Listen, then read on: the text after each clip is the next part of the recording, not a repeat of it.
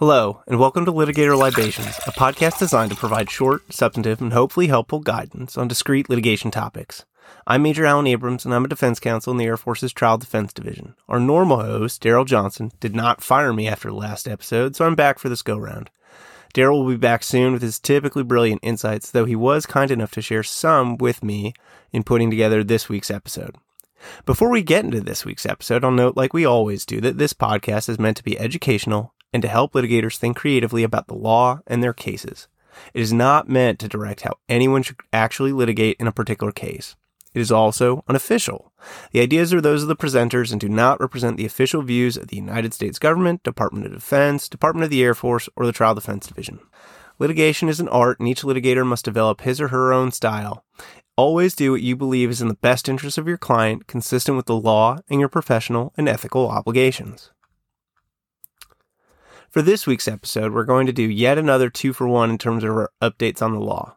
First, we'll cover two decisions by the Court of Appeals for the Armed Forces, United States versus Nelson and United States versus Horne. For our trial skills segment, we'll talk about developing your case's story. Before we talk about the Nelson and Horne cases, I'm going to zoom out for just a second and touch on the cases we pick for this podcast. Generally, we try to incorporate cases into episodes close in time to when the decision is published. Sometimes there's a lag. This week, we're focusing on the two most recent cases decided by the Court of Appeals for the Armed Forces, at least as of when I'm recording this, which is May 19th, 2022.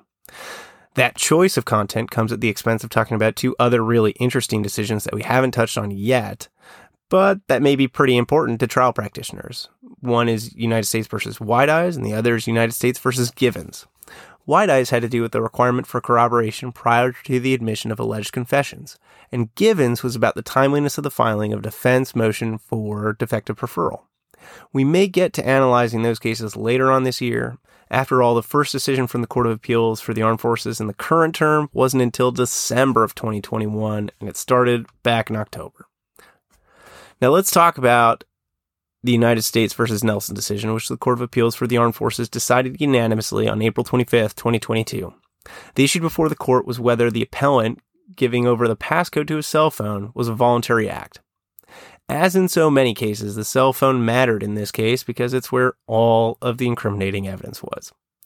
Like other search issues, the court applied a totality of the circumstances analysis to the facts, Although those facts are why the appellant lost and the search was upheld, they offer some valuable takeaways for defense counsel as they go forward advising clients and put out any preventative educational messages about cell phone searches.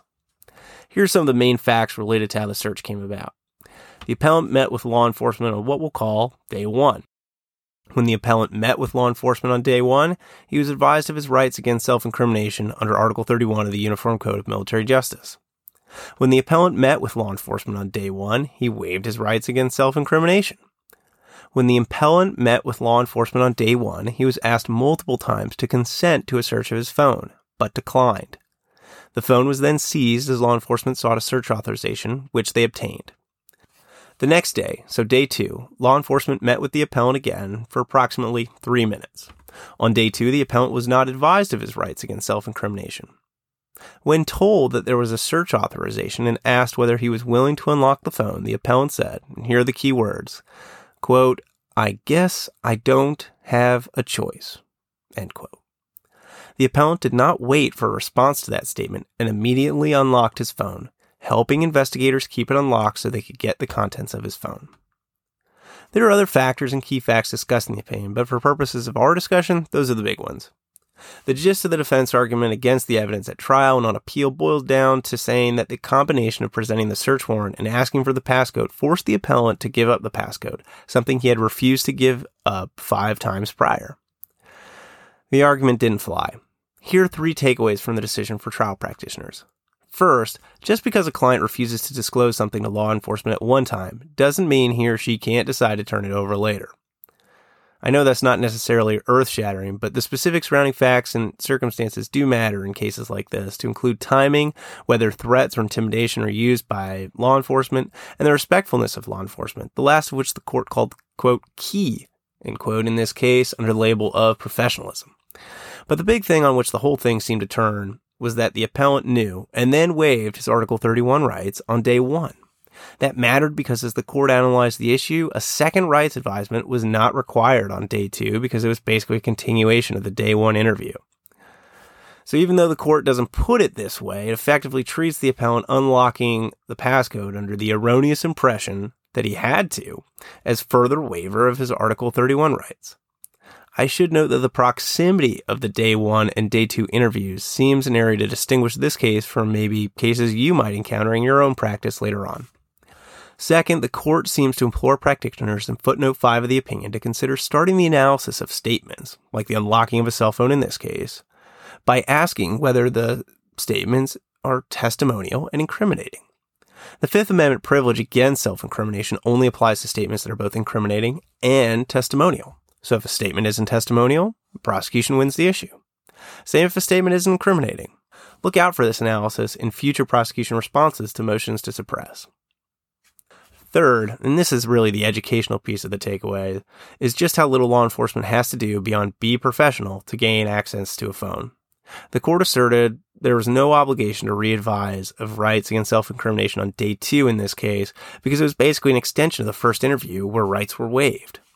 There was no obligation to correct that misunderstanding that the appellant had, quote, no choice to turn over his passcode, particularly given the immediate unlocking without waiting for a response. So the truthful statement that there was a search authorization resulted only in acquiescence, which is different from consent as a label, but seemingly the same in its effect under the law permitting the search. So how do you educate clients on this? Well, they may wish to turn on passcodes rather than fingerprint or facial recognition to unlock their phone. We already knew that probably from the Mitchell case a couple years ago. They may wish to refrain from consenting to any searches of their cell phone, regardless of whether they exercise their rights against self incrimination. Beyond exercising the right to remain silent altogether, they may wish to wait for a response to questions related to searches by law enforcement, understanding law enforcement is generally authorized to lie to the suspects they interview. If law enforcement wants to lie in relation to a search, that's their own risk to bear in terms of the analysis for cases like this one. Clients may wish to decline to acquiesce to a search authorization or order to unlock a phone, or explicitly ask to exercise their rights against self incrimination.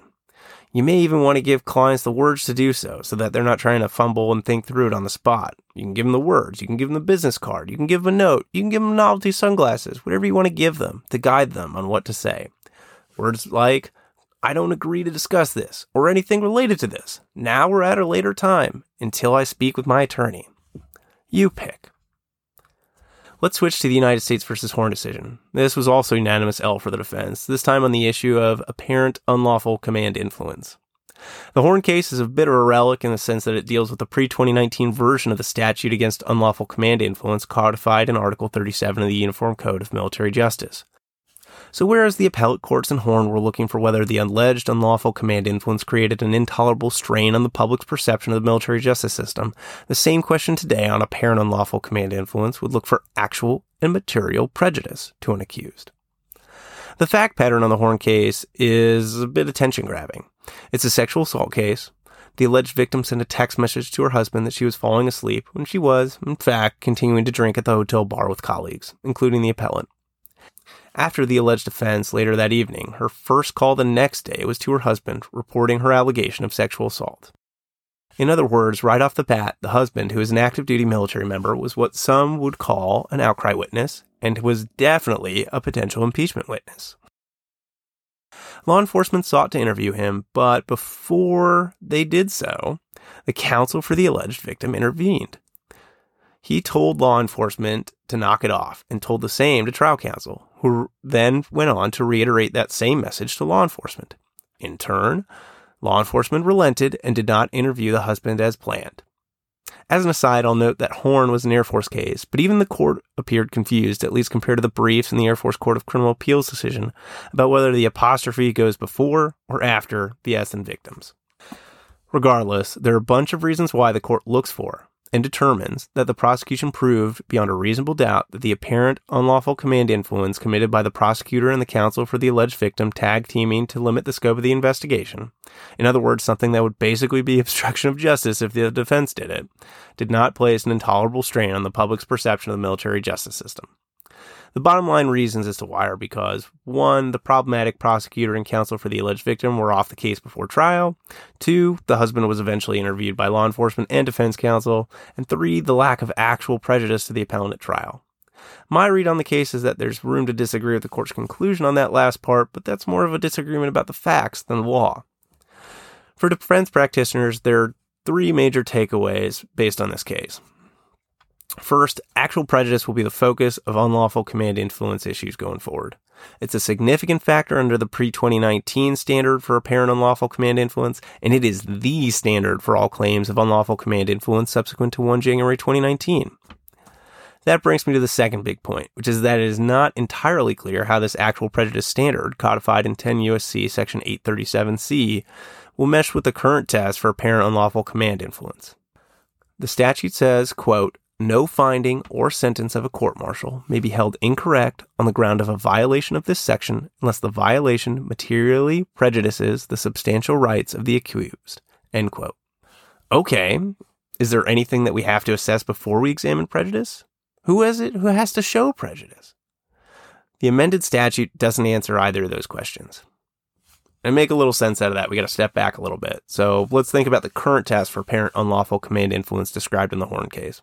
Step one the defense has to show some evidence of unlawful command influence. It's a low standard, but the defense needs to show more than just a mere allegation or speculation. Step two, the prosecution has to show beyond a reasonable doubt either A, the facts claimed by the defense don't exist, or B, the facts claimed by the defense do not constitute unlawful command influence. If the prosecution fails, go to step three, which requires the prosecution to prove beyond a reasonable doubt that the unlawful command influence did not place an intolerable strain upon the public's perception of the military justice system and that an objective, disinterested observer, fully informed of all the facts and circumstances, would not harbor significant doubt about the fairness of the proceeding. So, where does prejudice factor into this test? Is it a new step four? Is it incorporated into step one? Does it replace step three? Does it replace steps two and three? Do we presume material prejudice if the prosecution fails to meet its burden under step three and then make the prosecution disprove the absence of material prejudice? And who has the burden to show this actual prejudice? These are all legitimate questions you might raise in your cases when challenging unlawful command influence in the future. Although I can't answer where it will line up in the test, my gut is that you might see judges assuming for the sake of argument that everything else is met and deciding the issue on a lack of material prejudice. So basically dodging the question. And if the prejudice analysis is similar to what the majority did in Horne, my hunch is that they'll be looking to the moving party to articulate and establish prejudice, a position that Senior Judge Ryan states explicitly in her concurrence.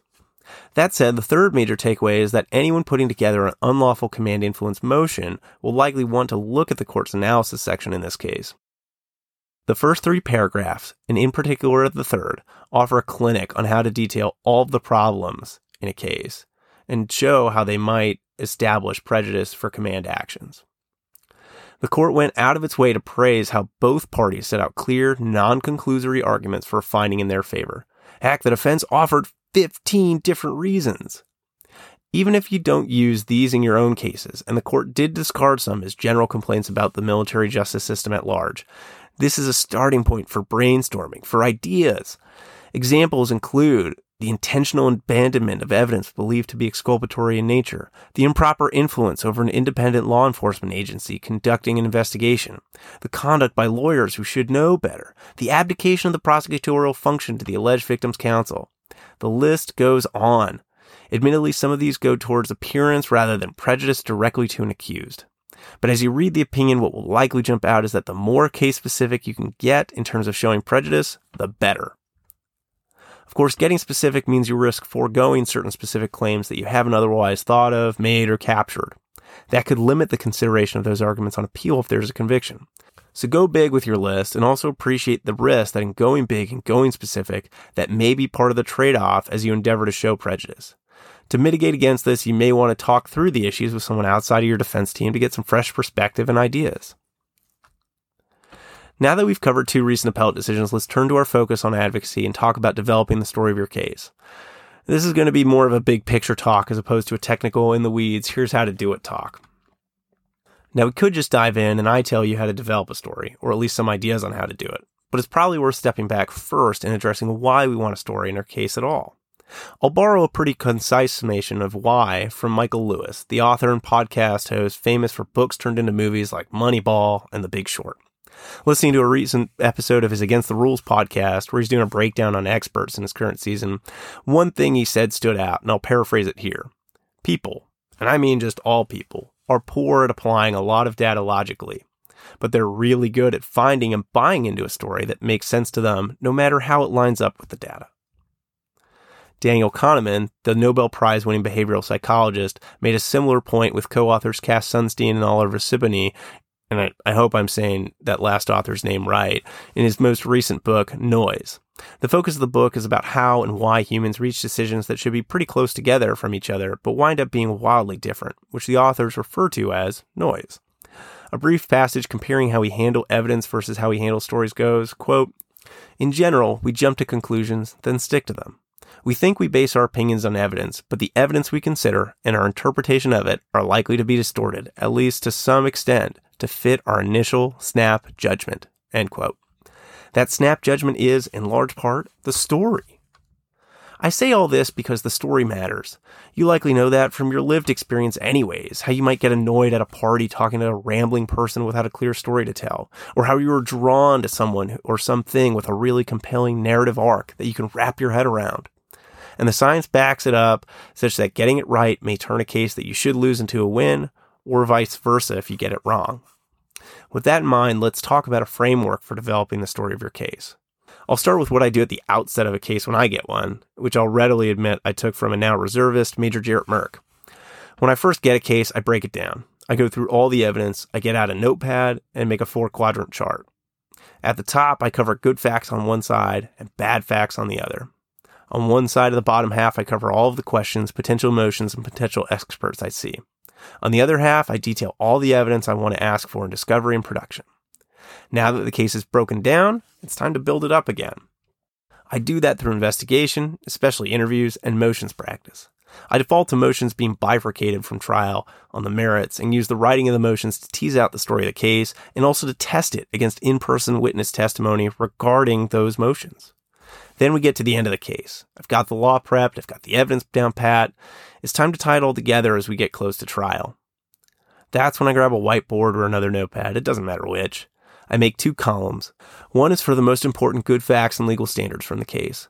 The other is for the bad facts and legal standards from the case that we have to navigate. We want to play up the good facts. We want to answer or redirect the bad facts so that they are either neutralized or, if possible, converted into something that aligns with your good points. I use this chart to map out what part of the case will address which fact and to map out the things that I have to hit in opening, closing with each witness. But bring it back to our story, this final chart represents the characters and the different events that we have to navigate, the big data on the case, the overall components of the story.